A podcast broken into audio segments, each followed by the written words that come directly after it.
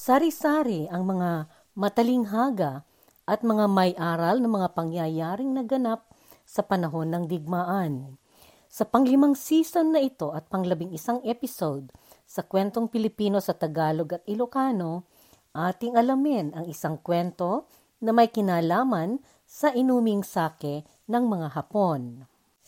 Ang sake o nihonsyo sa Hapon ay alak na gawa mula sa kaning bigas.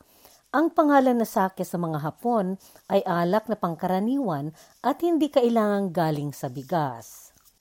Noong nagtapos ang pangalawang digmaang pangsandaigdigan, naipadala ang mga nahuling mga bilanggong Hapones na sundalo sa mga kampo na hawak ng mga Persang alyansa sa nasyon na Burma. Ang bayang ito ay kilala na ngayon sa pangalang Myanmar. Isa sa mga grupong militar na Hapon na nabilanggo ay nagngangalang Kiko o Chrysanthemum. Naipadala ito sa kampo sa siyudad na Rangoon ng bansang Burma. Isang masukal at ilang nakakahuyan ang kanilang nilinis at ginawang kampo. Nabakuran ito ng alambreng may tinik ang mga gwardiya doong may hawak ng mga bayoneta ay mga sundalong Gurkha na nasa otoridad ng Britanya. Ang mga sundalong Gurkha ay mga galing sa bayan ng Nepal, subalit naninilbihan sa militar na Ingles ng Britanya. Nagpatayo ang mga bihag na Hapon ng tolda magmula sa mga supply na ibinigay ng militar ng Britanya at nagtipon-tipon silang malaking lupon. Kinukulang ang naibibigay sa kanilang pagkain. Naitakda ang sukat ng kanilang kakainin at malimit na tuyong mga gulay ang naibibigay sa kanila. At gaya ng inaasahan, hindi sila nabibigyan ng tabako o sigarilyo. Namumulot noon ang mga bihag na hapon ng upos ng sigarilyo kapag sila na ipapadala sa syudad upang magtrabaho. Ito ang kanilang sinisipsip at ginagawang tabako. Isang araw, nagulat ang mga Hapon noong mayroong na ipamahagi sa kanilang sake na nasa maliit na lata na iniinuman. Nagpasapasahan nila noon ang lata.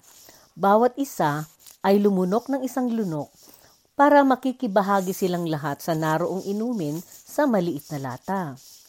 Marami sa kanila ang napaluha. Kahit man lamang sa amoy na pamilyar na yon ay nakakapagpaalala sa kanila ito ng pananabik sa kanilang sariling lupa.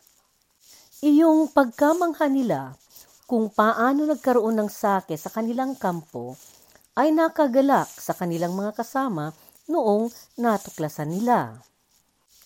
Mayroon noong isa sa kanila, isang sundalong bihag na nagngangalang Tanaka Shigeyo na nakakaalam kung paano ang paggawa ng alak. Bago ito naging sundalo, tagagawa ng alak ang kanyang naging trabaho. Sa kampong kinabibilangguan nila, nagtutulong-tulong noon ang mga bihag na magluto ng kanilang pagkain. Sa pamumuno ni Tanaka, nanubok ang mga ito na magsatabi ng kaunting bigas bawat pagkakataong nabibigyan sila ng bigas na kanilang lulutuing pagkain. Nalaman nila na noong pumasok si Tanaka at naipadala sa kampanyang pandigmaan, mayroon siyang itinagong dalang lata ng lebadura na tinatawag na koji.